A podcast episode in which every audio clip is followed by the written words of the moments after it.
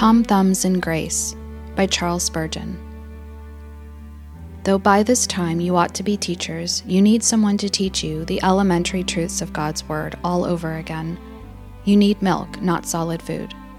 Hebrews chapter 5, verse 12.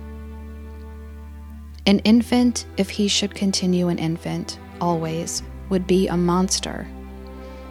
However pleased the parents had been with the little one when he was a babe, they would soon be deeply distressed if year after year it still remained a tiny thing.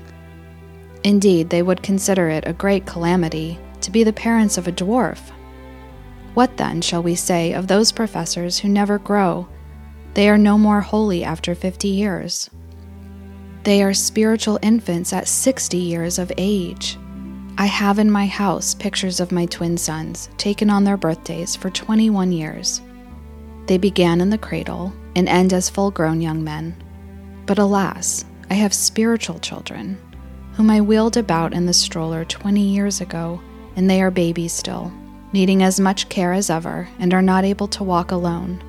Ah, me, that so many who ought to be warriors are weaklings, that those who should be men of six feet tall are so stunted as to be mere Tom Thumbs in grace. Oh, for grace to grow in grace, and especially in the knowledge of my Lord and Savior Jesus Christ. God save us from a life which does not grow, and from a growth which is not healthy.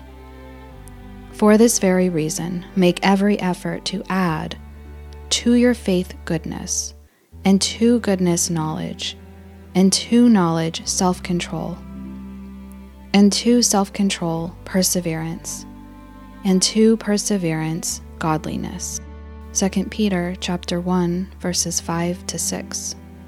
Like newborn babies, crave pure spiritual milk, so that by it you may grow up in your salvation. 1 Peter chapter 2 verse 2.